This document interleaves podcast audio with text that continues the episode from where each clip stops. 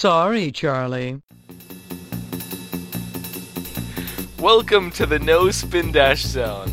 Uh, I'm your host, Isaiah, and I'm joined as always with Steven Hello. and Charlie. Hi. This week's episode, entitled The Gex Files, we did, uh, we played uh, Enter the Gecko, which is Gex. Jesus. we, We did him. we did 'em- we we did that whole game. No, so so we played the second Gex game in the Gex trilogy. It's on the PS4. It's also on the Nintendo 64. I Did think you just we say all- PS4? If only. I'm gonna I'm in a weird place mentally right now, so I'm gonna I'm gonna make a few mistakes. Please correct me. It's on the PlayStation One. It's not on the PS4, unless it was released digitally for the PS4 I don't think it was. or Naughty Dog Remaster Trilogy. You know, Yeah, the Naughty Dog remastered Gex trilogy.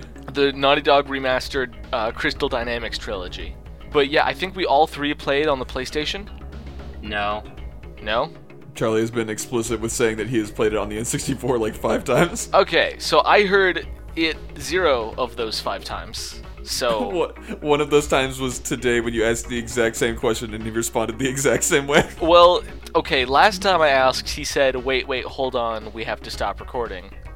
So, to be fair, that's where my friggin' brain started paying attention instead of what he actually answered my question with. Yeah, which was a big old no. Yeah, so.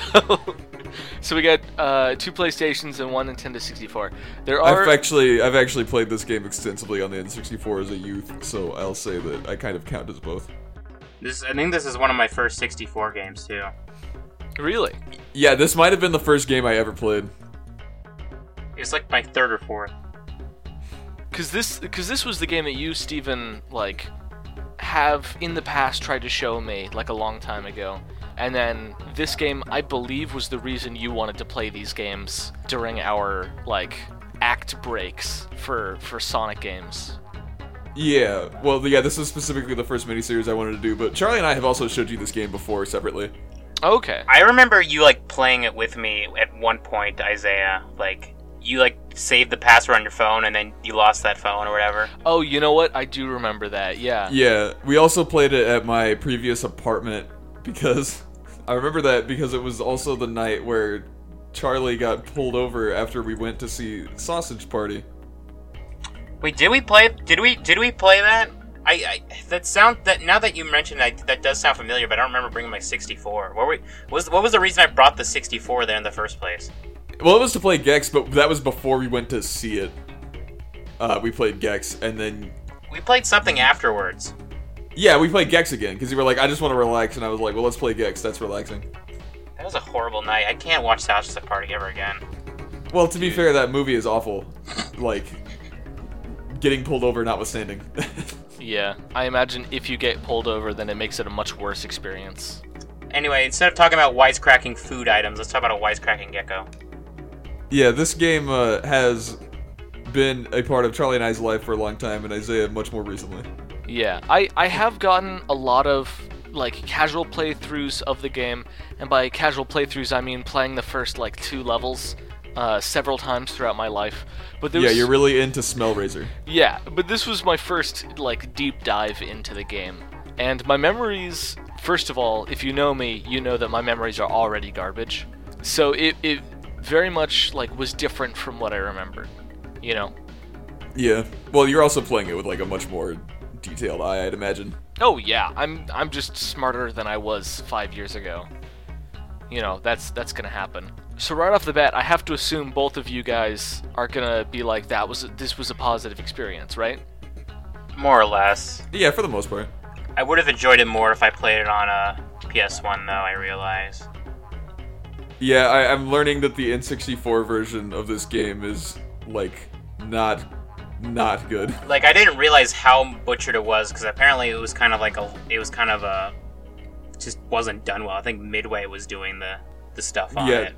the game suffers from a lot of problems with things like lag and just dropped frames in general, and like really wonky input stuff. And the camera on both versions is bad, but it's really bad on the N64. Yeah. The camera is definitely the worst part of the game, just like in the first game, well, for different different reasons. for for definitely different reasons, for sure. You see everything you need to. It's just how long you get to see it before the camera pans. yeah, Yeah, there's also because it's a cartridge system. There's no like CG cutscenes. Yeah, if you play the N64. There's a Yeah. lot less. Apparently, they removed 500 voice clips from the N64 version. I don't know if that's Jeez. totally true, but There's there's also I think four completely missing levels from the N64 version. yeah, there's some there's some missing levels and some missing bonus levels. But they did like get an original level to make up for it. But Yeah, the N64 version has a Titanic level that is completely not in the PlayStation version, but it's weird because it's not like they're in these different locations. Th- Like they basically took these three unique levels that you unlock by completing certain tasks and replaced them with one level that's already there in the opening hub world. And that one level that's up there is a like a Titanic themed level, which is the only water level in the game I realized. It's the only water level. It's also the only one with the screen that has Gex on it, and it's just Gex T posing. Like, I know they're trying to they're trying to recreate that like iconic scene from the movie Titanic with uh, Jack and what's her name, but it- Yeah, it's just calling it T posing is it's just by himself, and his arms aren't going forward anywhere. So literally, like they just took the default T pose, and his mouth is open a little. but it's not like a 3D model, it is a drawing. It's- yeah. Interesting. but yeah, it's well, I suppose we should get into what the game is. So, it's kind of like your standard fair 3D platformer for the N64. It was definitely inspired by Mario, but like Mario 64. But it's not like it doesn't have its own ideas the way that a lot of games ended up. Yeah. yeah, Gex obviously still has his ability to wall climb, so that creates some unique puzzles. He can also tail bounce, which is sort of like his response to Mario's unique mobility, which is in this game, instead of jumping like twice to get more air, if you have a certain rhythm to your button presses and you hold your jump button, whether it's X or A, uh, in midair at about the top of your arc, he'll do a little spring and you can jump a little higher. he could use this in the first Gex. It just it wasn't as bouncy, and it's a lot. It's just a lot better. Yeah, it Yeah. was sort of a fusion of his like higher jump and his like downward attack from the first game. And I could never actually use his higher jump. I couldn't figure out how to do it. But in this it's much more intuitive and it's it's very satisfying to do as well. Because you have a different sound effect so you get feedback immediately that you did it right. I also find that it's really fun to just like bounce everywhere because of the sound. Yeah. And Yeah. also, when dealing with enemies in this game, he has his tail swipe from the previous game as well. Mm-hmm. And that's nice for like a little area of effect type attack. Just a ground attack in general. Yeah, but I find it's cool because you get this decision between whether or not you want to approach enemies with a more traditional attack, or you can just bounce at them, and that feels a little safer because you're basically just always in the air when you're bouncing. Right. Yeah, and when you're in the air, you're usually not in danger when you're in the air. It's kind of like Sonic being in a ball when jumping. Yeah, it makes him feel a lot more like Sonic or Mario, where like jumping is just the way to beat enemies. Mm-hmm. And in a 3D environment, that's like pretty helpful. But Yeah. it's cool because Gex, with Gex, you get less control over him that way. So you have to decide whether you want to be more safe from like obstacles in general or enemies in particular. Yeah. And it feels like kind of engaging to have this constant movement thing going on that makes the it makes the worlds feel easier to get around in just because you're always doing something as opposed to just pushing forward. Yeah. So, what did you guys think of the first level? Did you try out the horror themed level first or the tune level first? I did the tune level first. I think I did horror. I always seem to go to the horror one first, which, you know, it's, it's weird how this and the first game are just both start with a horror level. And I don't know if you guys had this problem, but the lighting wasn't the best in the 64 version of that level. It was also bad on the PS1. Okay. Yeah. well, it's not lighting actually. It's literally just all the textures are darkened. Like Gex himself is palette swapped for a darker Gex. Yeah. I do, by the way, I do really like the way i- in different, like, environments, Gex has a different outfit. Most of them, at least. It's fun because in the overworld he wears a tuxedo. Yeah. Because in this game he's supposed to be a secret agent. Yeah. So they have the opening cutscene of him being like, yeah, the CIA contacted me to take down Rez because I'm the only one that's been to the media dimension or whatever. And after a lot of like giving me money, they threw in a suit, and I was like, okay, I'll do it. And so then you start the game, and he's wearing the suit, Yeah. and some really good secret agent music plays. Yeah. it's my favorite song of the game, probably. yeah, I, I do love me some uh, rip-off James Bond music. Uh, the game actually has a dynamic soundtrack, which is really cool, except for the parts in the game where you just hear the worst part of the song, which I find is most of the cartoon levels. Yeah. One time it just cut out when I got in like the the western area. Yeah. Yeah, it just goes quiet because it's supposed to be like the ghost town type mood, I think. No, there was a bit where it cut out, and then when I died and respawned, the music actually loaded in properly, and it was a, it was much more melodic. Yeah, and the music is very adventurous, like Indiana Yeah. Jones almost, but there's already kind of an Indiana Jones stage. Yeah. Wait, are you guys talking about the one where it starts with like the dun, dun, dun, dun? Well, there's that, but we're talking about the cartoon level. How there's a west, there, there's like a kind of western-ish segment of it that's at the end of the first one. Yeah, like the tipping rocks and stuff. Right, Yeah. but it's not supposed to be ghostly. It's supposed to sound adventurous. It's just that the music cut out that one time. Well, no, I thought that it cut out every. I thought it always cut out after a short fanfare. that I th- I believe that's a bug because Yeah. it keeps going.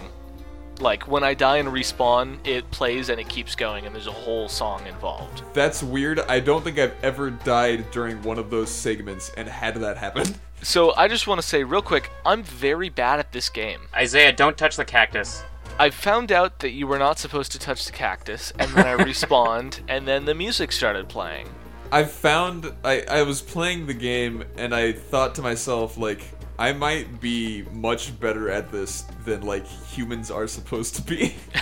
I mean, I was doing all right. I didn't get a game over until like really late game because it's relatively generous with the lives because in levels, you know, in the first game you had like just generic like golden flies, but in this game every level has its own uh, kind of collectible, and when you get thirty of it, you get an extra life, and then you get a new kind of collectible, and then you get then you get forty of that, and you get another level one up, and then you get fifty of the next one, next theme item, and then you uh, get a silver slash white remote. And there's two per Yeah. level, one for the collectibles and one for a secret hidden one. yeah, and so it should be noted that this game replaces the stars that you would find in Mario or the puzzle pieces that you would find in Banjo Kazooie, all those different things. Its collectible is remotes, and you get red ones for completing mission objectives, and the mission objectives are usually just get to from point A to point B. But Yeah. sometimes they'll have mission objectives like find five items in the environment, destroy all five, and then get to the mission objective. Stuff like that. And when you collect bread remotes, that's how you unlock boss fights and then new areas. And when you get the white remotes, which, as Charlie said, can be found by collecting, I- what is it, 130 It's items a hundred. total? and- Or it's a, It's it's 30, 40, and then 50, which so it's 120, 120. 120 items. Sorry. Uh, if you collect 120 items, basically, you get a silver remote. And if you find there's a secret remote in each level that doesn't take you out of the level, but if you find it, you know, you get the secret remote. And if you find enough silver ones, you unlock these bonus levels that give you golden remotes. And boss fights also give you golden remotes. Uh, I I think I like this system as like it's sort of like half of it is the traditional Mario 64 like go into the level from the same place and then do different objectives from within that level and the other half is there are these optional objectives that are slightly less valuable but they they add up uh, and they don't take you out of the level. And I definitely like that system a lot more than Gex 1's system, which is get to the end of the level but also find this thing that blends in with the background. And if Right. you don't find that thing, then you might as well not have beaten the level. Just look for the giant TV. Yeah, Yeah, it was really bad in the previous one. I like much better the system. yeah. Um, e- especially because the first game made you feel like because there were so many branching places and you felt like you had to explore them. So there was this like getting lost anxiety where if I get too far down one fork, I get like upset, you know, Yeah. because I don't know if I'm missing something on the other fork or if I'm going to reach a dead end soon. Whereas in this game, because it starts by being like, oh yeah, there's going to be branching because there's different objectives and there's going to be something everywhere. So no matter where you go, you're going to find something. I go, okay, so I actually want to explore and I don't mind that I'm not going in the other direction because I know I'll go there later the next time I spawn into this world. Yeah. So, how do you guys feel about the way that the 3D environments are designed in this game? It depends on the environment, honestly. Yeah, they are kind of vastly different because some of the levels are really, really vertical, and others are these just vast open spaces. yeah. It's almost as if each environment was designed by a different person, which is kind of cool. Like they they have their own structure of how they're going to be designed based on what the environment is going to look like and what its theme is. But that also is sometimes frustrating because for example, I really hated the cartoon level. Like Uh, did you only play the the one of it, or did you play the second iteration? I of played it? the second one as well, and I was equally, well, not quite as, but still very much like, I don't like this. Because it felt like, it's hard for me to describe, but it felt like cheap. Not, not cheap in like a, oh man, that game, it, it got me by using a cheap strategy. It felt like it was underdesigned. yeah, underdesigned, yeah. And I think a part of that is like it was very flat landscapes with very simple colors. So it was Right. like it was almost like it felt not professional. It felt amateur, I guess. Which Yeah. I don't like saying because it feels kind of gatekeepy, I guess, but There, there is stuff that I liked in that level as a kid. Like I really liked the when you get on those girders that tip up and down, and the Yeah. different music starts playing. I really like that, and I Yeah. like the way those function mechanically. And I also enjoy like the there's a space that you can walk on, which I, you don't really have to walk on it in the first version of the level, but in the second version of the level it becomes more of a regular obstacle. But there's a place where stuff falls on you, like it did in the cartoon level from the pre- previous game Mm-hmm. and I just like that segment because it like seems funny and dangerous in a way Yeah. that's not like Yeah, sometimes the fat lady drops. yeah, they Yeah. have several different objects that drop and sometimes it's an anvil, sometimes it's a fat lady, etc. yeah. and Sometimes it's a kitchen sink, and they just squish in fun ways. So I liked that as a kid. Yeah. and I also like that level's secret remote because it sort of feels aimless that level, but in a way that I think is sort of inviting to a player Yeah. that hasn't played a lot of 3D games. Yeah. because it gives you this environment where you're immediately presented with options for challenge. Like you can go to the place where stuff falls, or you can just walk around it. And you can take these like gentle slopes to get where you need to go, which is really easy. Or you can use the spring jump to sort of interact with the environment in more unique ways. There's lots of like easy to deal with enemies right away Yeah. that you can just kind of get away from by just walking away. They don't really chase you that much. Yeah. And there's lots of neat little secrets to find in that first area. The first, I think the first third of that first cartoon level is really good as an opening level for a 3D game. Yeah. Yeah, just uh, design wise, I get what you mean when you say that the art assets aren't that impressive. Like, if, you- Yeah. if the whole game were like this, it would definitely not be great. Yeah. Whereas I think if the, if the whole game were based on any of the other level themes, I think you could still stomach it. I think this one doesn't hold up as well. Yeah. And I was actually surprised, I guess, in later levels when I found out that they were structured very differently. Like the secret remote had to be seriously looked for. In the original in the first level, you can just sort of see it up there a little bit, you know. Yeah. It's actually very close to your starting point. You can't necessarily see it from there, but you don't have to travel all that far to get to it. And it becomes much more of a challenge in later levels. You have to have already like known that there is a secret remote, which of course this lets you know there is. The space ones Yeah. are kind of easy to find. The one in the space levels. Yeah, because the space levels are such a like funnel to things. I don't Yeah. know if the PS1 game does this, but at the end of the N64, it shows you where all the secret remotes are. Does a little montage. Oh, I just- maybe I didn't see that Because there's no Well- cutscenes, they gotta do something.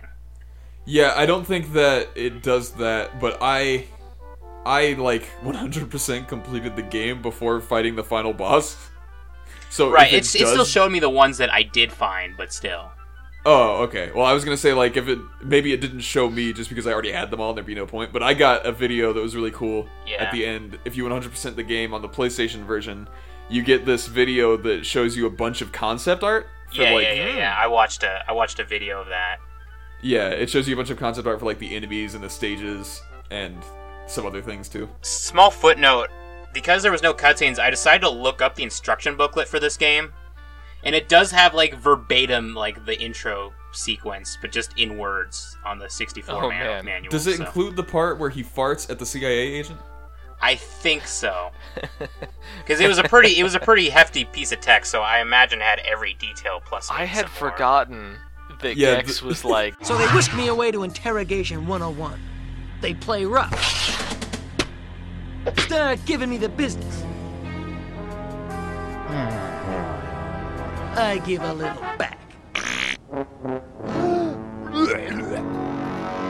that that joke was slightly funnier to me than I would have preferred. Yeah, then it had any right to be. Yeah, like I was like, they really just got me to be slightly amused by a fart joke. Isaiah, it's okay to laugh at a fart joke. They can be well executed, it can be, and I'm especially when mad- it's not used over and over again.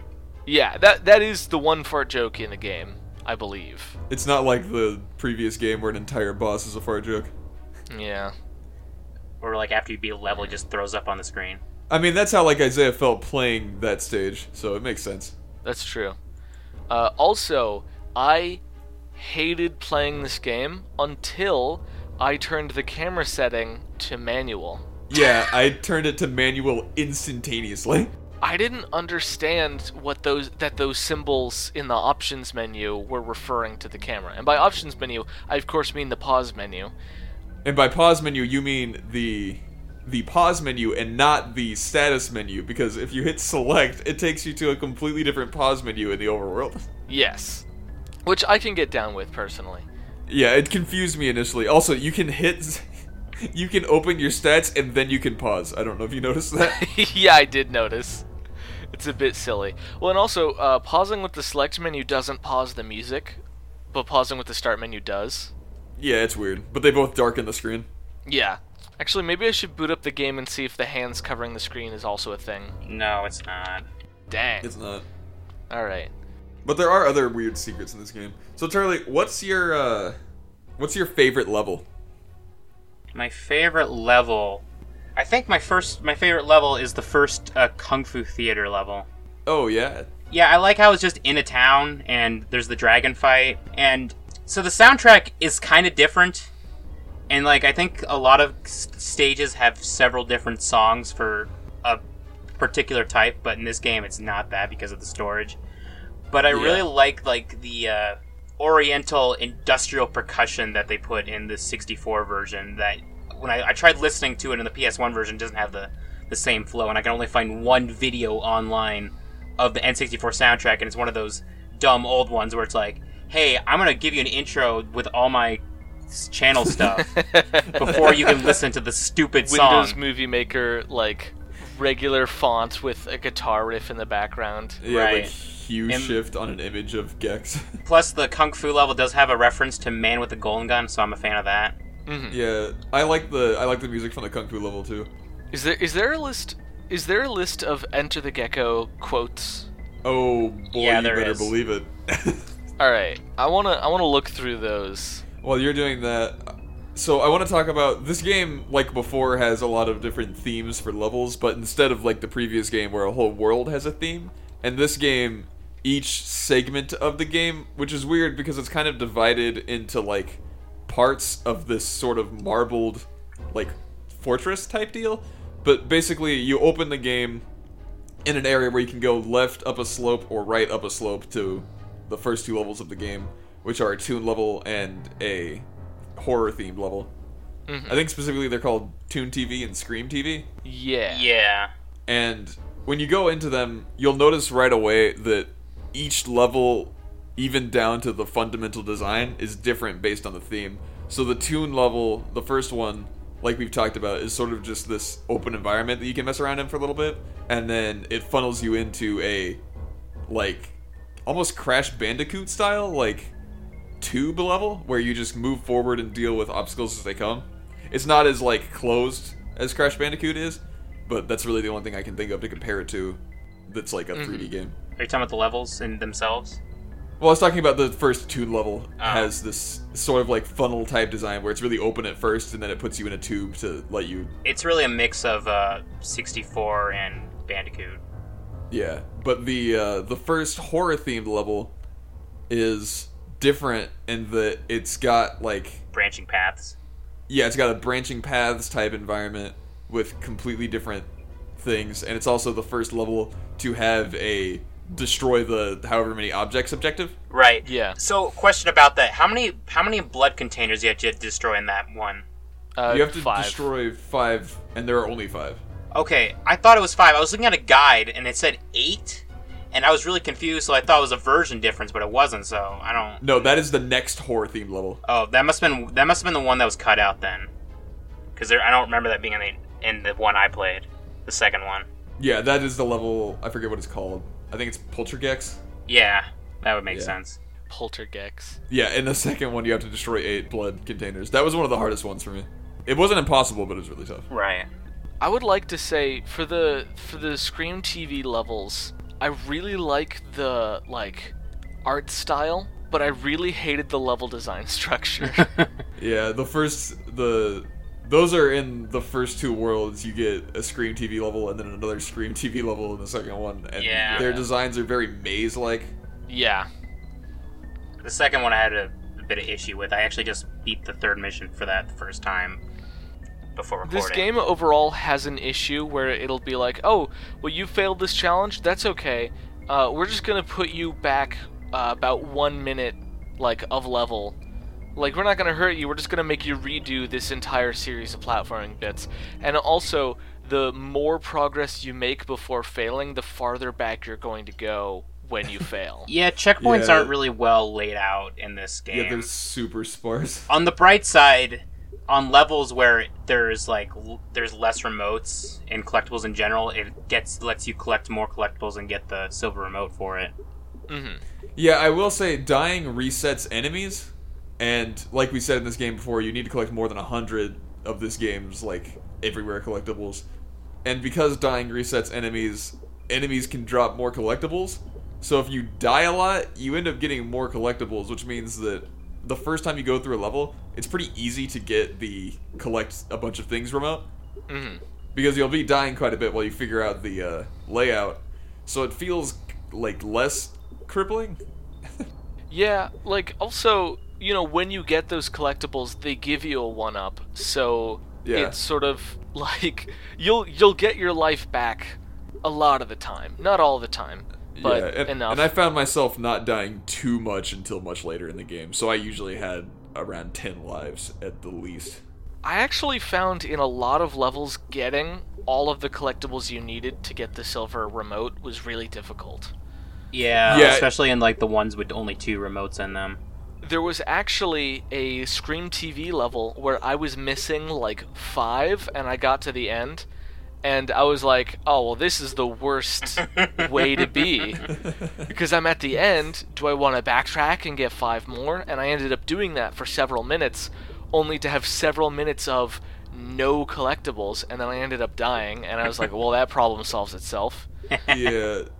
The way you kind of have to do it for most levels is either die a lot and end up just collecting the ones you need from enemies that respawn, or going through two paths. Yeah. basically. Yeah, which is not ideal. I don't really mind it that much actually, like because you don't need the silver remotes for anything. That level also, once I beat it, I was like, all right, time to stop playing for now. time to take a break. That was my exit point for the hour. Yeah, I feel that this game does a pretty good job of giving you options to like not have to play the levels that you don't like as much. Yeah, Yeah. that is also true. There, there were several levels that I was like, I actually don't want to do the second bit of this, so I'm not going to. And the game was like, okay, you don't have to. We, you just unlocked a, a whole different set of levels. Yeah, I would say the game gives you more leeway than Banjo does when getting like the main collectible before the final boss, but maybe not as much as Mario, but Mario's super expansive and the final boss doesn't cost a lot anyway. Yeah, it's only like half of the red remotes to get to the final boss, right? No, well, maybe in the PS1 version, but it's like it's a relative it's a relatively significant percentage in the 64 version. I'm gonna go look up what it was because I remember having a lot left over after I like unlocked the final boss. Maybe it's more like two thirds, but you can you, you don't have to play most of the hard levels. Right. Yeah. My my experience was I could probably have skipped around half of the levels. Maybe not quite half.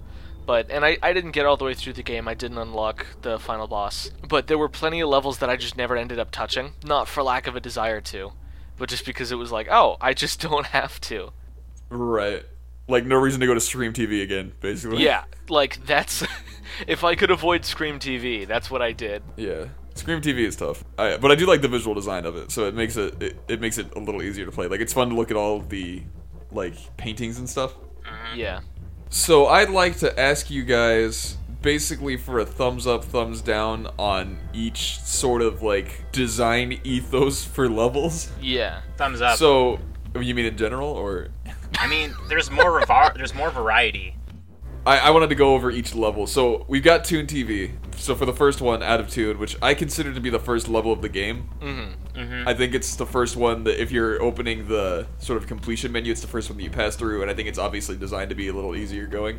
Yeah. How do you guys feel about that? I I mean I like the design of the first third of it, but I don't like the visuals for it like at all, especially especially compared to the first game. Yeah, the tune section in the first game is probably the best section of the game. And and the music for Enter the Gecko is worse for the tune level too. Yeah. Yeah, I think it's overall a general downgrade. I Yeah. don't know. I I kind of like. I mean, we're just talking about the first one, not the second one. The first one was the first tune level. Yes. Yeah. Okay. I mean, I like the whole going to a rabbit hole and then popping out as Bugs Bunny, or you know, it's supposed to be Bugs Bunny. and Yeah. then Yeah. Killing the hunters for a meal. I really like that concept. I I do like the visual bit of you're in a rabbit costume and there's a sign that says like rabbit season open, you know. Isn't it also like crossed out from Gecko season or something? No, so what happens is uh, Oh, that's the next level. In the next level, the word rabbit is crossed out and it says duck season, but Yeah. now you're wearing a duck costume. And you look a lot closer to Daffy Duck than you previously looked like to Bugs Bunny. Yeah. Yeah, it's like it, it's like copyright infringement. There's a gag in the uh, in the first section of the level where there's like there's a thing that pushes you off, and then there's just a, a rabbit silhouette on it. I think that's actually supposed to be Wile E. Coyote. That's probably true. Yeah. But I figured it was more. I figured it felt, felt fit with the rest of it, the rabbit. Yeah, but yeah, there's definitely a lot of uh, Looney Tunes going on in this level. Mm-hmm. But after that, we have the second level, which is Smell Razor. Eh. Smell razor. Ah, it's because of the heck word. Yeah, that's the It's one. the dark. Oh, also, I'm generally a thumbs up on the level out of tune, the first tune level. Are, are we seriously gonna do this for all the levels? By the way. Yeah, just really quick, just a couple. Okay, we better make it quick then. I, We've got an hour long podcast. y'all, I'll be thumbs up on on the the the, the first tune. I, I think that the first part sells it really well. The Yeah, second part, is, Whoa, I thought we were on the horror level. I, Uh, I well, just no, I- Isaiah- Never mind, I'm sorry, I'm making these worse. Isaiah was deciding his, his thumbs up or thumbs down. yeah. So as for Okay. the horror level, I love the visuals, but I hate the level design. So I think I have to go thumbs down. Yeah, I'm gonna go with a thumbs down. Yeah, of all the themes in general, this horror one is definitely on my lower part of the list, and I think that the first one is is not great. I don't think it's super interesting. Mm-hmm. So the next level, and I don't know if this is the next in the order, but the next one that I usually play is Circuit Central, which is the first sort of like it's like a computer themed level. It's Yeah. not space themed. It's it's a Tron themed level. Yeah, you're inside of a computer more or less, and the first iteration of that is called www.com. It's WW, it's www.com.com. yeah. Also, I, It's- I would like to share my favorite quote from that level. Oh no. Which Go for is it. Oh no. Boys, Tron didn't work once. It's not gonna work twice. That was my favorite. and it just works because there's already a second Tron movie and it didn't Yeah. work. There's a second Tron movie that came out after this game, And people say this game is dated. which makes the quote work so much better. And also, every single video game has a Tron level. like, this is very much like, hey, let's make fun of every game that does this by being one of them. Yeah. I do you guys like so this level features a unique mechanic where Gex can power up by touching of this green orb and then he temporarily glows green. And it Yeah. also it's really cool because it changes the music, but it lets you do certain things with level items. Like it'll let you bounce higher on certain platforms and it will make other platforms extend. How did you guys feel about that? I see it as he's like electrically charged, and so he powers the things by touching them when he's electrically charged. yeah, for sure. And the floating thing is definitely like a battery Yeah. of sorts. Um, I really like that it changes the music because it's like, oh yeah, this is the power up music. You're gonna hear it a lot, so we actually wrote like six different ones, so you wouldn't get sick of it. Not in the N64 version. Oh no! I do really like the one song they chose for the N64 version. Okay. Though. I think it's my favorite. But of the... I every like every time I b- got the power up, I was like, "Oh, sweet, a new s- like this song. I love I like Yeah. this one." And then a different one plays, and I'm like, "Oh, I like this one too." Yeah, I was blown away by that because I always grew up on the N64 version. So when I Yeah. heard the different circuit central songs, I was like, "Wow, this is really this would have made it a lot better." Because that level was a little tough. How do you feel about that level, Charlie? I don't remember. I think it's. I think I prefer the second one a bit more. The second one definitely explores the ideas more. Yeah, So I guess I'll give it a thumbs down for now. I don't know. I feel like the level was a little bit annoying, but it was a little bit annoying in the way that all of the levels in this game are a little bit annoying. Like it's just hard to get used to because of the controls. Yeah. Uh, this was also the level where I was like, I can't play this anymore, and then I switched to manual controls, and I was like, oh, I can play it now. So were you not hitting the tooltips in the overworld? Uh, the overworld, I don't remember the tooltips ever telling me that I can change my camera settings. The first one tells you how to change your camera settings. Cool. That's good to know. That's my bad. But That's okay.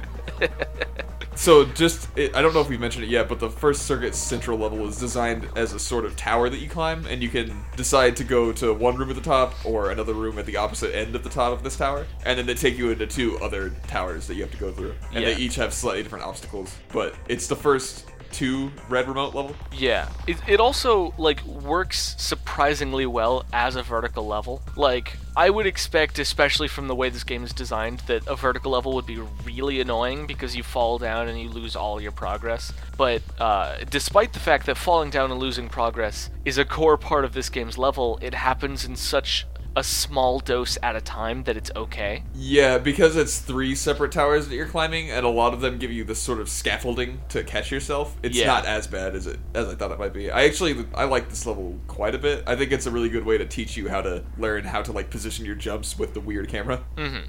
But I think I think this is probably like in the middle for me of my level themes in general. But I Yeah. would probably give it a thumbs up. I, I myself. give it a thumbs up. And then after that, we have the first Kung Fu Theater level, which is uh, Mao Zedong. That's a little topical. Anyway, this, like Charlie said, this is his favorite level. It's a sort of like Chinatown idea where you go into this place with a lot of places to eat food. I liked the way the level just sort of rewarded me for exploring by being like, surprise, that was actually the right way to go. Oh yeah, I have to break into shops. Yeah. Yeah, you open in a space with like these four shops, and two of them you can go into, and they have doors that take you to different places. And if you go up one of them, it sort of takes you like Higher to the, up.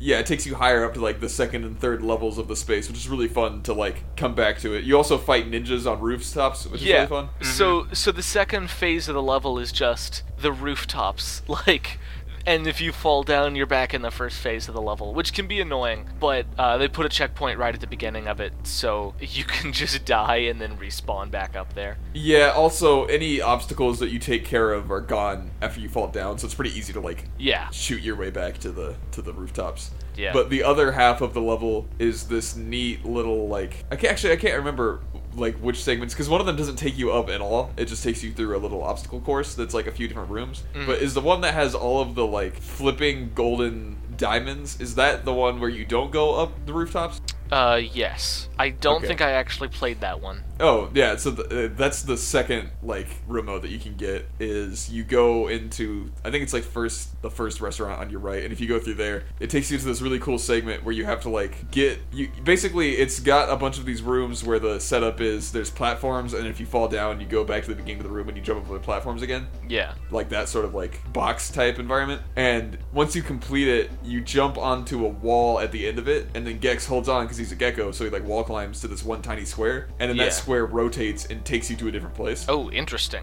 And it felt really fun to like go through environments that way because it does this nice little camera pan too, and it's just fun to like beat up ninjas in a bunch of different rooms. I feel like it captures the kung fu movie like feel really well. I Yeah. also like the sequence of you uh, landing on the pad and then it flips upside down and takes you to another room. Yeah, yeah, that's what I'm talking about. I like that sequence a lot. So, so something that going through these levels is sort of highlighting is that in addition to each each level having a theme and those themes can be repeated and stuff like that. Each individual remote within the level has a thing that it's about that it primarily focuses on, which is different even within the same like channel Yeah. which is very cool. Like we have two remotes within the same set of levels where you're taking down you're taking different routes, eh, but it's not just here's different level design. It's those things are about something different. Yeah, you like know? one of them is about exploring the rooftops, and the other one is about like running through this sort of like kung fu movie style like ninja attack rooms.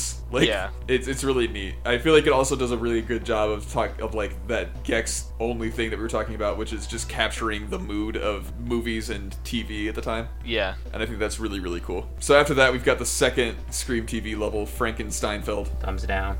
Thumbs down, thumbs down. That was the most frustrating level that I have played in that game. Yeah. Yeah, it's not great. The third remote's a little tedious to get to. It does also have the secret remote that is hidden behind a wall. Yeah, I couldn't find that wall. Like I saw in the credits, I have no idea where it was. There's a pumpkin that's jumping up and down in front of a wall, and if you kill that pumpkin, you can walk through the wall and there's a remote there. I don't think I found the secret remote for that level. Yeah, I didn't think you guys would. It's not like I don't know. I, I don't know how I feel about it because that kind of design sort of speaks to me. Like even when something is invisible, I can feel like I can feel it out when presence. there's something interesting somewhere. Because the next um, the next Scream TV level Poltergeist, which is not in the uh, Nintendo 64 version, but in Poltergeist, there's a bunch of invisible walls. Mm-hmm. Um, and like there's they're, they're a little easier to find. I feel, but in this one, I think that there's only like one invisible wall, and it's the one that you need to find to get the secret remote. But I found it right away, and I kind of remembered it from when I was a kid. Okay. But I think that them putting basically there's this wall that has a window on it, and the window is the pass through of a portion, and directly in front of that is a pumpkin and a platform that are out of the way. So it draws your attention because it looks weird. Yeah. But if you're thinking strictly as like, I hate this level, I want to get to the end, it's easy to see where you would ignore it. I think I probably know what place you're talking about. Yeah, it draws your attention. It's not it's not easy to miss, but you wouldn't check it out if you were like, "Gah, I don't want to jump over this bottomless pit," because that's the first level where you can really die easily. Yeah. Like before that, there's not. I don't think there's any bottomless pits before that, right? Uh, yeah, pretty much. The bottomless pits start in that level exactly. Yeah, that's what I'm thinking. And that's and that's also when the game sort of takes this turn where it's like, "All right, we're not gonna hold your hand anymore. If you die, you're dead." Yeah. Yeah, I, I'm not a huge fan of that level either. So, oh, you know what? We didn't talk about the bosses. How do you guys feel about the first boss of the game? Uh, boring. Yeah. I do like the Gilligan's Isle outfit though. Yes, his hat is great. It's uh, so that boss is just like these dudes shoot balls at you and you have to hit the balls back. Yeah, Gilligex Isle, the Tiki Brothers. Yeah, with a caveat that you have to actually aim when you're hitting it back, Yeah, it's bad. which doesn't work. It's not like Ganondorf from uh, Ocarina of Time, where it like is pretty nice to you. Yeah. That that being said, the hitbox on the fireballs is really big, Oh yeah. so it's not it's not like you end up getting hit a lot. It's not it's not super hard, like it just sort of feels arbitrary when the ball misses them. Yeah, it's not great. I, uh, how'd you guys feel about Mushu Pork? Because that's where we're at now. Uh, Mushu Pork. Uh, I liked it actually. It was interesting. Yeah, I like the idea of it, where it's like you have to sort of like chase him around. Yeah, I couldn't quite. So this boss, the way this boss works is there's uh, a switch that if you hit will electrocute him, and he gets mad. So he he's a giant pig, by the way. He is a, he's not only a giant pig, he is a pig on top and two cow legs and an udder on the bottom. Yeah, he's moo shoe pork. That's right. What a pun. Yeah, he's terrifying. He's disgusting.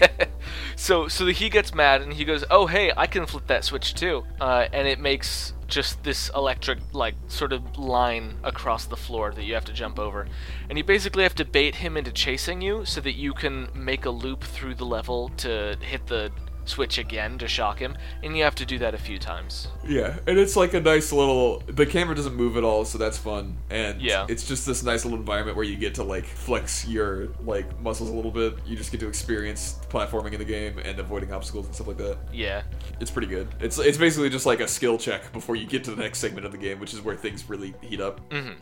Now, uh, after this, I'm a little less familiar with the order of levels, so correct me if I'm wrong on any of this, but I think that the next area that you unlock is the. Well, uh, first, I'm going to describe the overworld for a little bit. Like I said, in the first part, you have a thing where you can go left or right or forward, and if you go forward, that's where the boss, the first boss is. Yeah. But if you turn around, there's this sort of like arch and then a hallway to the next area, which is this sort of four way intersection where you've got three levels, one in each corner, and then the boss level in the last corner. And then if you go left in that room, there's this sort of like redded out area. And if you go through that red gate, it takes you to like a floating platform that brings you to the next set of levels. And then in that set of levels, the first one that you'll see is uh, the umpire strikes out, which is the rocket channel.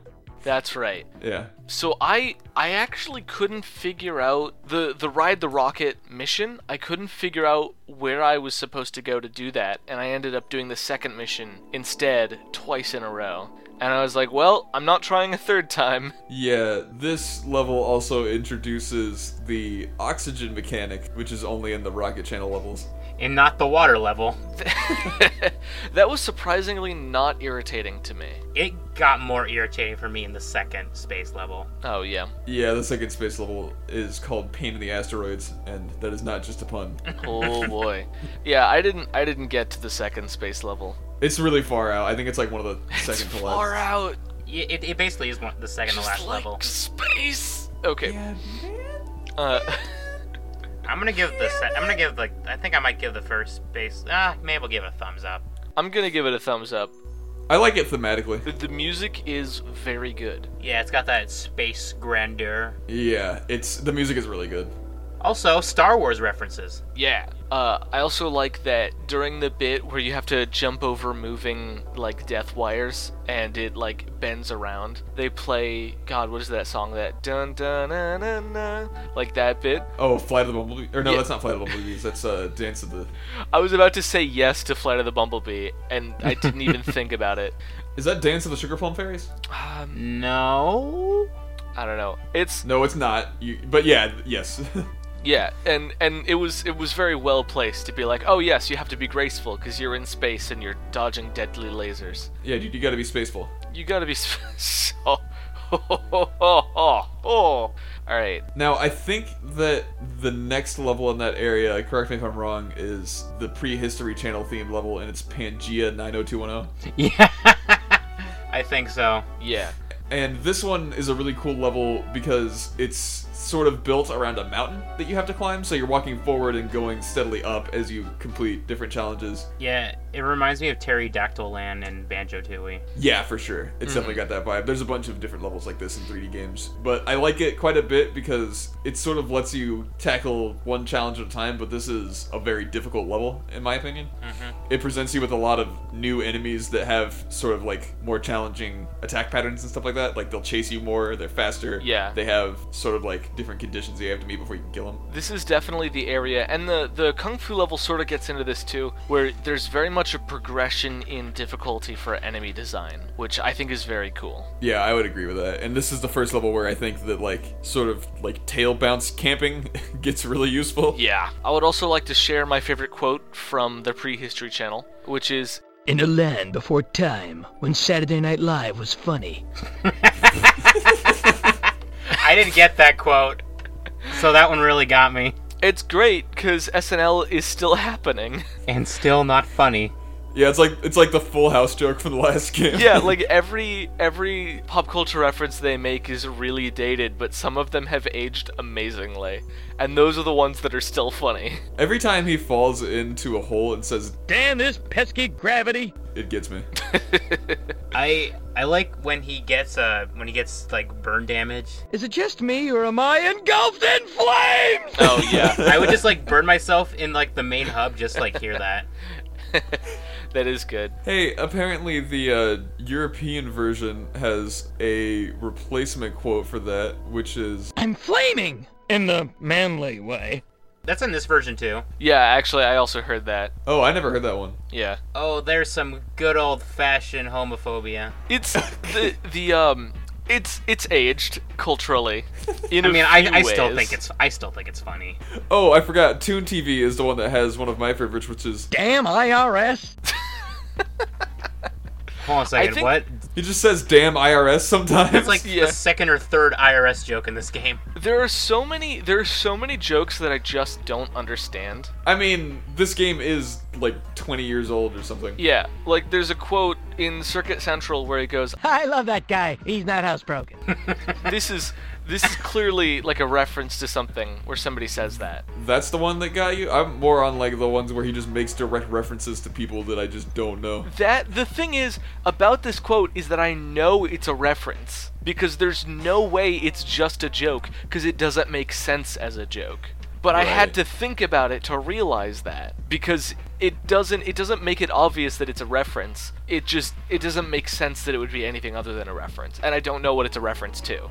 Like I could google Richard Simmons to understand the This looks like an all-nighter at Richard Simmons' house. joke. I could I could google that, but I don't know. They had a they did Halloween at Rick James in the last game. That's something. all right.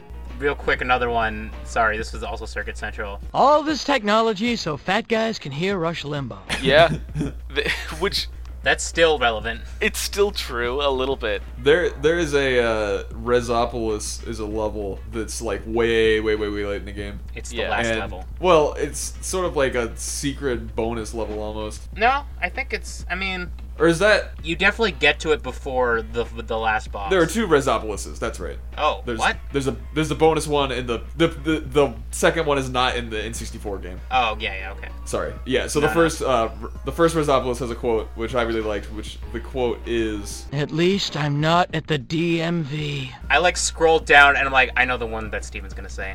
Because that's a that's that's oh that's never gonna change. I am deeply offended by the DMV. That's true. That's true. Yeah, there's a bunch of IRS jokes. There's another one in Resopolis, which is Welcome to the only thing more evil than IRS headquarters. So, is it just me, or is like the average humor level on these quotes like way lower than the first one? Yeah, because you have more quotes. If you play the 64 version, it's basically like playing Gex One. So, so Gex one had some gems in there, and it was mostly like kind of garbage. But this game is like so. Here are two funny lines and a sea of uninteresting or quotes quotes that I don't understand at the very least. I think it has more to do with the not understanding it Yeah. thing. But I, I also like I maintain references are not the same as jokes. You know, like I mean, that's like I don't think like this whole game is a reference. That's the problem is that this Yeah. game is about like the big mood of TV. yeah. Yeah. Like like I think if if you say like if if you take a reference and replace one of the words with gex, at least that like twists the reference. Yeah, but then it would turn into Bubsy. You mean like what? You mean like what we did? Yeah. You talking about like what we did with titling these episodes? Yeah, like that's at least like that makes it a pun roughly. You're just you're just like saying that we're better. Than this we game, are better is than what Gex. You're trying to do. That's I personally am funnier than the writer. Are, are we still gonna rate levels? Well, uh, I think we've talked about each of the themes. The space level feels. I don't know if we actually talked about the design of it, but the space level has a similar tube design, except that there's not like it's a lot of um, bottomless pits basically. Yeah, it's really treacherous. It's also very windy. Like it's a tube, but it's not the same direction all the time. It changes directions a lot. Yeah, for sure. Because it's space. And that helps keep you from falling into bottomless pits cuz if it goes up and then doubles back on, on itself and you fall, you don't fall to your death, which is nice. In some points, yes. In some points, not all. Because, like I said, it's a lot worse in the second one than the first one. Oh yeah. Yeah, the second one is really, really, really hard. But uh, that we talked about the first iteration of each sort of level theme, and I think that that's that's good. Yeah. Isaiah, you didn't really get to talk to get to play more past like that area, right? Yeah, that's that's roughly like I think I played one or two levels after that. I got to play the second circuit circuit level, which was in like the third area, I think. Yeah, it's in the same. It's in the uh, green space where you fight um, Mecha Res. Yeah, and I didn't I didn't I didn't fight Mecha Res. I didn't get all the way through that area. Mecha Res is a great boss fight. It's a really fun boss fight. Like, I thought it was gonna be really difficult, but it was not, but I had fun. It's yeah, it's just like really. What would you call it? Like Action packed. yeah, well, it's just like easy. Like it's an easy fight that it feels like good. Like to just beat the crap out of like a giant Yeah. robot. What's the? Um, there's like a specific term that I'm looking for that I can't think of. indulgent indulgent is the word that i'm looking Indulgent. for it's just yeah it- you're just like you're going in on the enemy in a way that's like really easy he's like a complete pushover if you understand his like pattern mm-hmm. and you just get to beat the crap out of him it's really fun Also, the f- last level is really great. You were we were talking about it a little bit, but just the the res level where you, you put your skills to the test and all that. yeah the final level of the game right before the boss it's not really it's it's difficult to call it the final level because generally you'll play this before you play all the red remote levels Yeah. Well, what's weird is that I actually I actually clipped into the level because like if you're supposed to like get a certain amount of remotes and then like this mouth opens kind of like in Donkey Kong 64, but I like Yeah. just jumped. I was just able to squeeze through there and play the level early. Yeah, there's a couple like weird things you can do like that. Like this also has some of the Sonic Adventure 2 stuff and the space levels where you can sort of jump from one platform to another in some of the space levels. Yeah. Even though you're not supposed to get there if you can just angle it right. But uh the- yeah, the final level of the game, the challenge that you have to beat before you fight the final boss is this it's got the sort of box room design where you have a small point A to point B, and then when you do that you get a tiny challenge, and then you go to another like slightly bigger challenge, and it sort of has that uh, pattern progression through about like seven rooms or so. Right. But it gives you a ton of life. Like you, you have a ton of the fly power ups. I, I don't think we've actually talked about it, but this game brings back some of the flies. But they don't really. They're not as interesting though. It's it's pretty similar to the first game's system. It's just much simpler. Yeah, I feel like Yeah. it corrects the problems you had with it. Yeah, I I like it a lot more personally. But like the fire and ice power ups are just invincibility. They don't really add anything.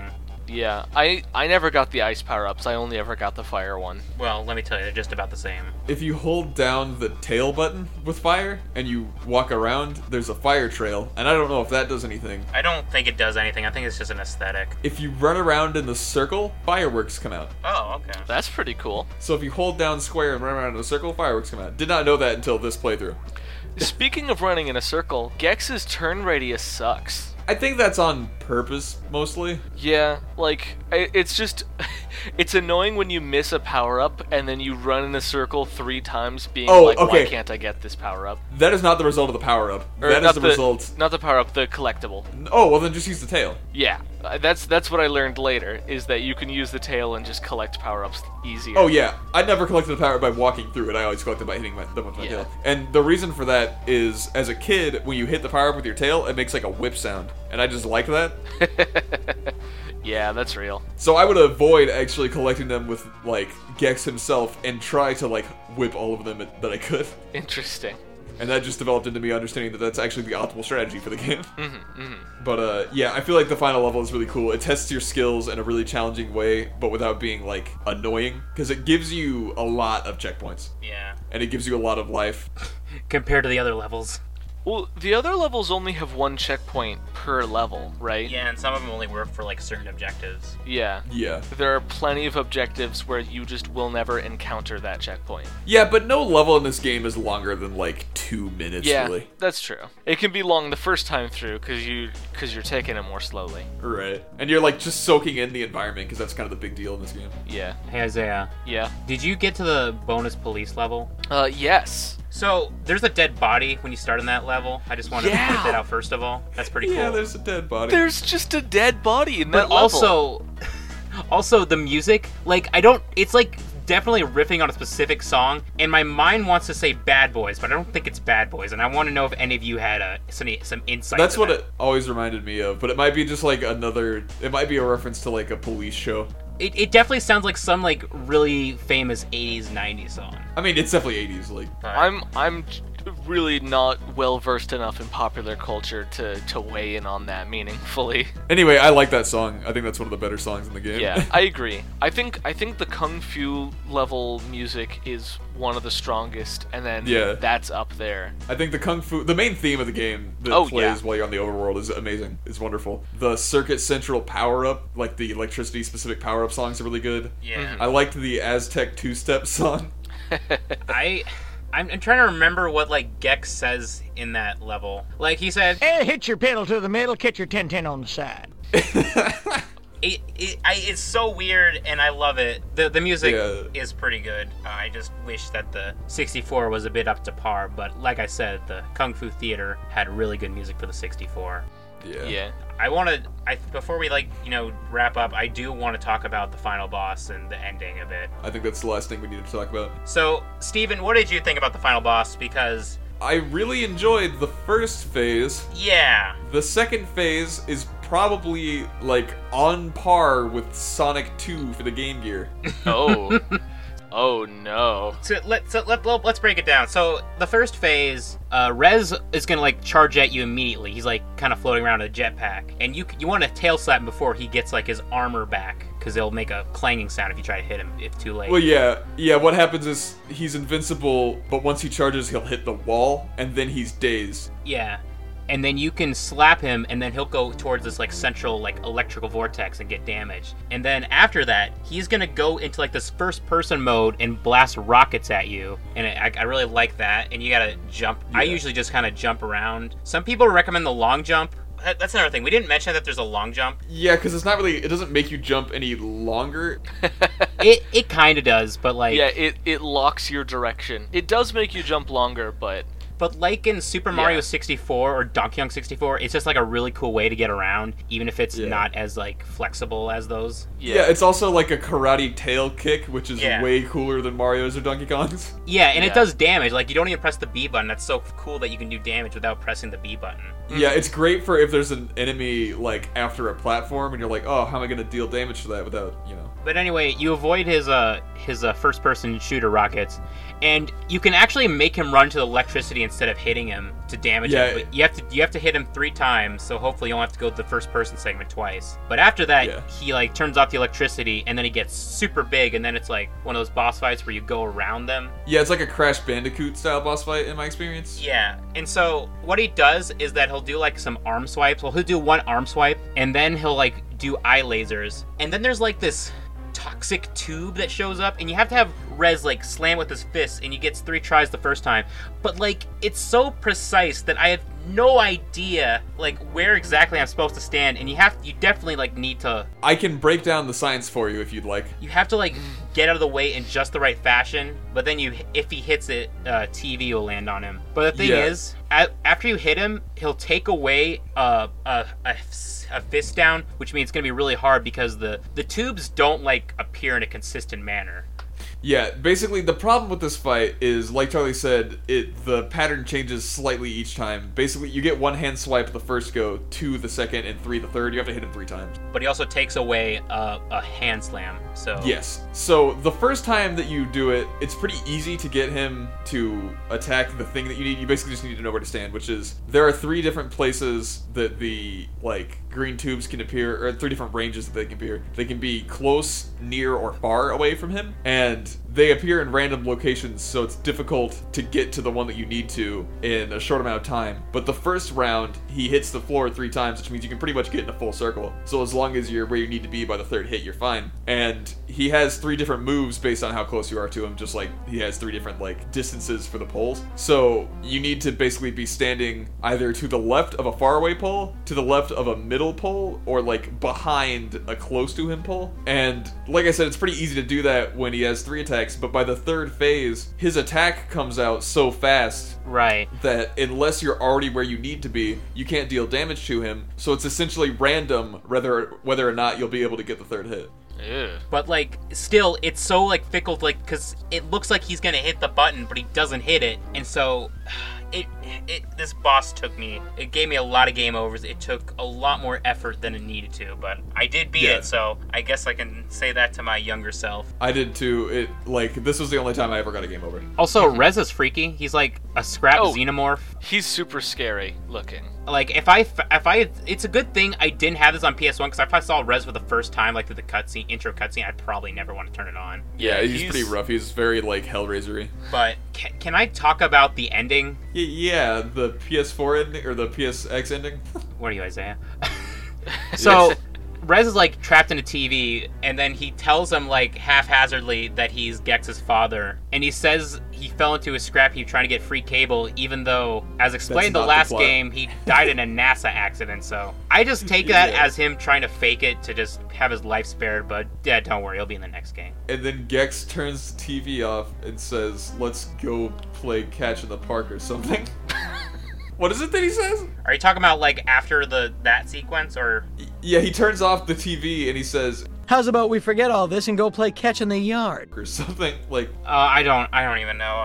Anyway, after that, he shows up in a hotel room with a martini and a human woman on the the bed in the hotel room. Yeah, she's from the Pandemonium games, which is another uh, game by Crystal Dynamics. Yeah, and then he like a fly comes around and he destroys it and his martini with his tongue, and then he presumably sleeps with this human woman. I don't like that. It's off camera. If that made you uncomfortable, just wait until the next game. Yeah, boy howdy. Oh. Get ready for Gex 3, baby. All right. So so this seems like a good time to put my favorite quote and put favorite in quotes. Is it? A little tongue now, a lot of tail later. Yeah, that's the one. You thought that that was uh like just a weird. Nope, that's the most context sensitive quote in the entire thing. He says that whenever he grabs a ledge cuz he grabs it with his tongue and that, Yeah. which is uh, high quality writing. Licking my way to the top. Is probably the quote that I like the most in this game. He says that when he enters a level too. A lot of those uh those uh tail and tongue phrases. Yeah. Yeah, He also says stuff like Tail time! yeah, like Oh, yeah. Yeah, it's tail time. He's a bachelor. there's quotes such as it's tail time and all right, it's tail time. okay. See, you reading it like that does not do it justice. It's tail time. It's tail time. It's tail time. It's tail time. All right, it's tail time. He's not Dana Gould, and he's definitely not uh, Leslie Phillips. I'm not Dana Yeah. Gould and I'm also not that other person you said. Le- Leslie Phillips. I, I really I really don't care for the writing in this game for the most part. I don't. I think that you're like your problem with it is that there's just way more quotes, which is weird. No, Because, no, because if the if the quotes were good, I would like them. like no, but no, like that's not what I'm saying. What I'm saying is more than the last game because the the quotes are about the same quality. It's just there's like there half of them are good in the previous game.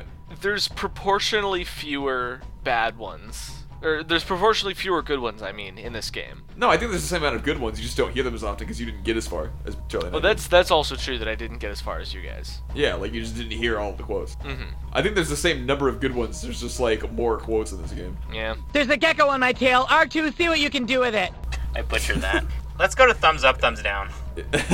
so Isaiah, I want to hear what you have to say. Here's here's here's a good quote. I didn't laugh when I heard it, but I was like, all right, this is better than like just a reference. So in the space level, he goes, Scotty, beam me into an Ivy League sorority house. and I'm like, that is that is a positive like, that's that's a a good way to say, hey, we're gonna reference this bit. They actually made a joke out of it, and I'm like, I respect this. I also don't, but I don't like the implications of that. Yeah, I mean, me neither, but I appreciate as The effort. I like as a joke, I like it, not Yeah. as somebody who has received a joke. You know, somebody who's just I'm not an as an audience member, I don't like it, but as someone who is a joke, I respect it. You there's know? a rocket channel quote which is Is that a lightsaber? You're just happy to see me. yeah. Okay, so are we are we thumbs? isaiah i asked you specifically whether or not you were thumbs up Okay, now we're now we're thumbs. Um, I really can't decide if I'm thumbs up or down. I'm giving it a thumbs up. Like even with how bad the 64 version is, I I still like it. At least the manual gives you some context and this this is just a this is a me thing, but I like the aesthetic of having 64 at the end of a title.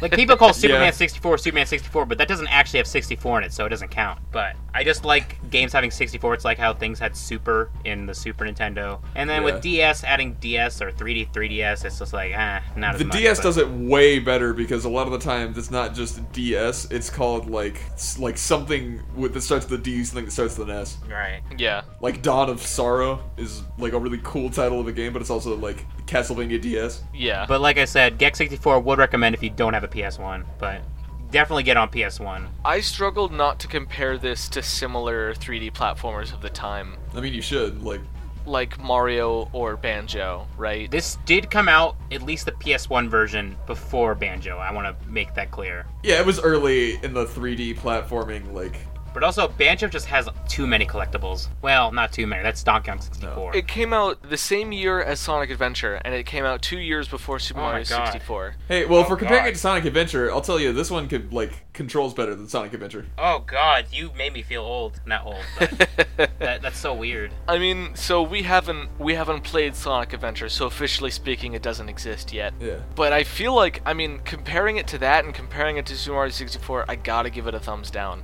because it really Wait, doesn't- hold on, are you saying it's worse than Sonic Adventure? it's worse than Sonic Adventure, yes. All right, so we'll have to fight during the next I mean, episode. it might be worse, but I, I like both games, so. Yeah. I think that this game controls just as well as Sonic Adventure does.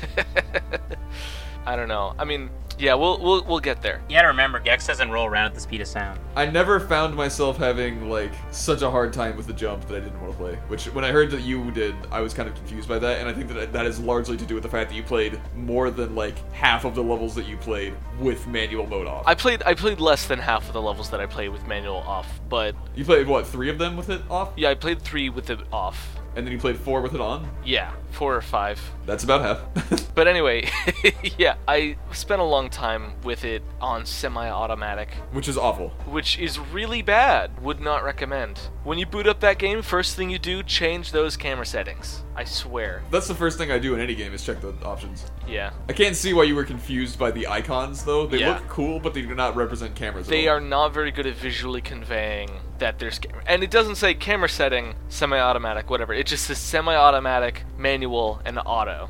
Yeah, my girlfriend asked if those were like the settings for Gex's rifle. For some reason, I assumed it was the autosave settings, which the more I think about yep, it, the less sense that makes semi-automatic sense. saving. Yeah, like No, to be to be fair. To be fair. it could auto Semi-automatic saving. What the fuck does that mean? It just like quick saves for you every ten minutes. To be fair, it could auto save every time you enter a new loading zone, and then you manually save after each stage, which you do. You do manually save after each stage. Yeah. So. okay, so I, I overall I give this game a thumbs down. Alright, what about you, Steven? Well, I was gonna give it a thumbs up forever. There's no way I'm giving this game a thumbs down. This game is great. Yeah. It's got tons of things to do. It's got like tons of unique level designs that actually work for being an early era N64 3D platformer. The game f- has like a lot of different mobility options that feel cool. It's not so demanding of skill that it's impossible to beat, but it's still challenging to like 100%. The game offers you all of these neat environments to explore in really cool ways because Gex can like cling to walls. You get to see environments Only some walls this time, though. yeah, not every wall, but enough walls that I feel like you get to see these environments in really cool ways, like especially in the circuit levels and the despite how bad they are, the Scream TV levels, when you get on the ceiling, it looks really neat to see that horror environment inverted. And like just exploring the marbled like overworld is really fun because the music is so good. And it feels like this I don't know. Part of it feels like low budget like Isaiah described, Yeah. but another part of it feels like this unique environment that like I mean, it's low budget, but not in a bad way.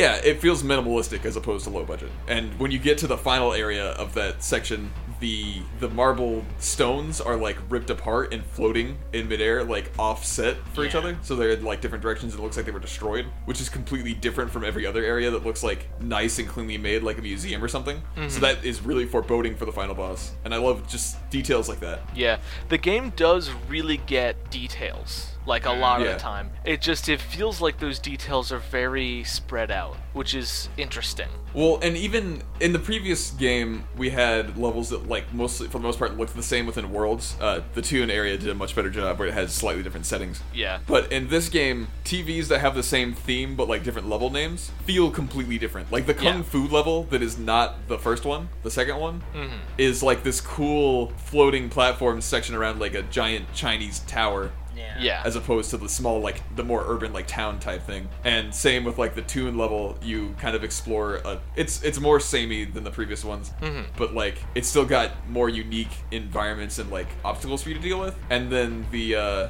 the pre the prehistory level you end up in a cave for the second one and it's got a completely different feel from the mountain that you are in the first one I, Yeah. I just remembered that uh, it, it's a very like it's a bit of a lowbrow gag, but the the space level has like a sign that says uh, "Doctor Uranus free exams," and he's like putting that glove on in a foreboding way. I, I really like that. All right. yeah And just so, just, I want to make this clear: Gex may have only had three games, But technically speaking, so did Banjo. If we're not gonna Yeah. count like portable games. Yeah, I was gonna say that like I feel like Gex and Banjo have like some pretty similar shoes on. Yeah. But Bubsy still has a one up on them, so we need to we need to change Oh that. boy. Yeah, we gotta beat Bubsy. Hashtag beat Bubsy. I actually, I mean, I've been molding it over since last week. I really am curious about how like a modern Gex would would be like just Need sort a of, Stranger like- Things level. well, because so because here's the interesting thing to me is that it's phrased as TV, but they call it the media dimension, Yeah. so it doesn't have to just be TV. No, yeah, there'd definitely be a lot of like music references and stuff. Yeah. Hey, and, look, South like, America. the internet as the main source of media consumption has exploded like in the past 20 years so yeah, not so not so dork.com now, is it, Gex? yeah jesus so you know there's a lot of there's a lot of potential like for example there could be an entire episode about the no spin dash zone podcast uh, That would be way too meta.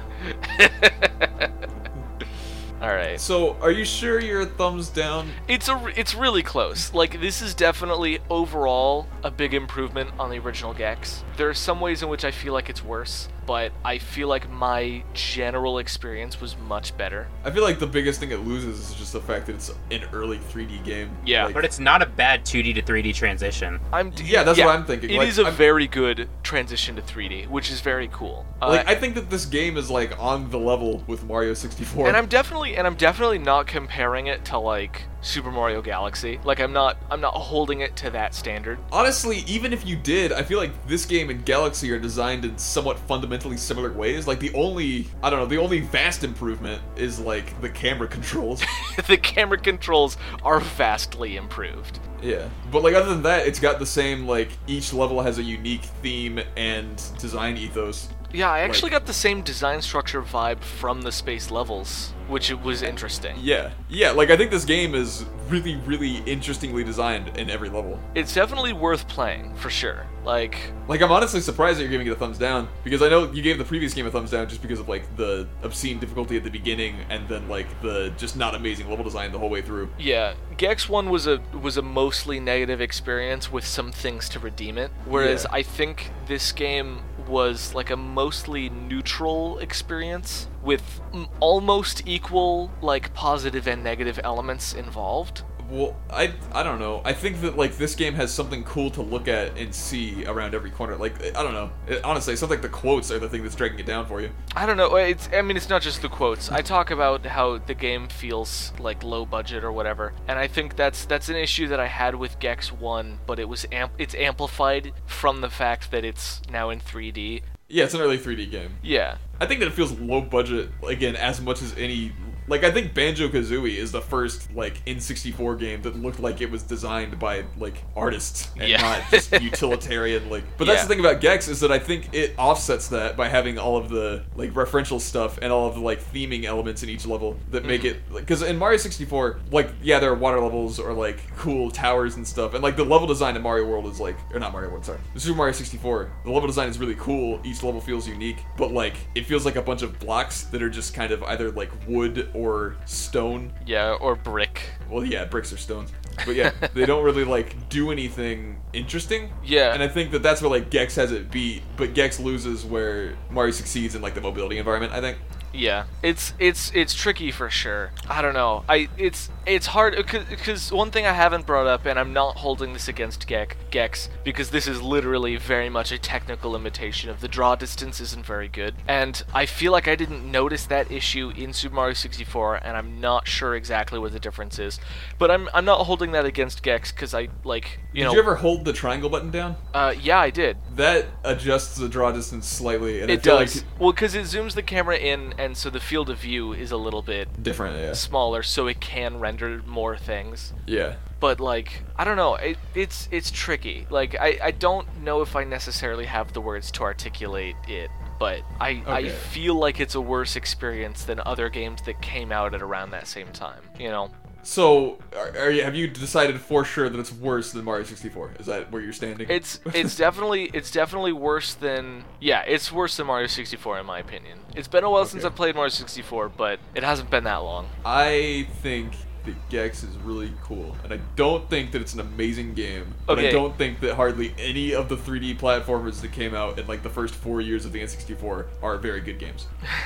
All right. So That's so my stance on this. that's fair. We we do have to wrap up because this episode is going to be a long boy if we stick but I to love this. talking about Gex. But but you know what? And I I respect it because it's it's barely a thumbs down for me. Like it's it's very close to a thumbs up, uh, but it's not quite there. All right. Well, you can find us at no spin dash zone on Twitter, and you can email us using the email no spin dash zone at gmail.com. You can also see us stream on Wednesdays, and that's through no spin dash zone on Twitch. twitch.tv slash no spin dash zone. You can also follow me on Twitter at Isaiah Games, twitter.com slash Isaiah Games. That's I S I A H Games. Uh, I tweet jokes, I tweet about game development stuff that I work on and other things, uh, cool stuff that I'm doing because I'm always doing something worth following me on Twitter for.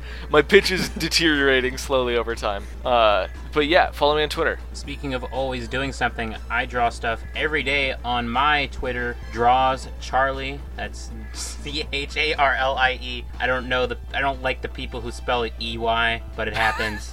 You don't, yeah, you don't drawing like every them? day. What? You don't like them personally? Uh, well, bye. it's not the people. It's not the people who are named Charlie. It would be their parents. Okay, you don't like the 'Cause parents He of the doesn't people like who- people who spell it E Y. He doesn't like If- parents because if they're the you're ones who if spell you're it that offended way. by this, uh, send us an email. yeah, send us, send us. Oh, hi. Yeah, I really don't like the way that you insulted the way I spell my name. the way my parents spell my name. So I'm not listening to the podcast anymore. Have a nice night, everyone. All right, Good see night. you guys.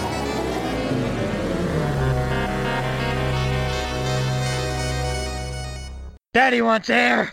Daddy wants air! We'd like to thank the LAG Network for making our episodes available on platforms like iTunes, Google Play, SoundCloud, Stitcher, and lots more. If you're listening on YouTube and you'd like to keep up with our episodes on one of these audio platforms, just search for the LAG Radio Network and follow their feed.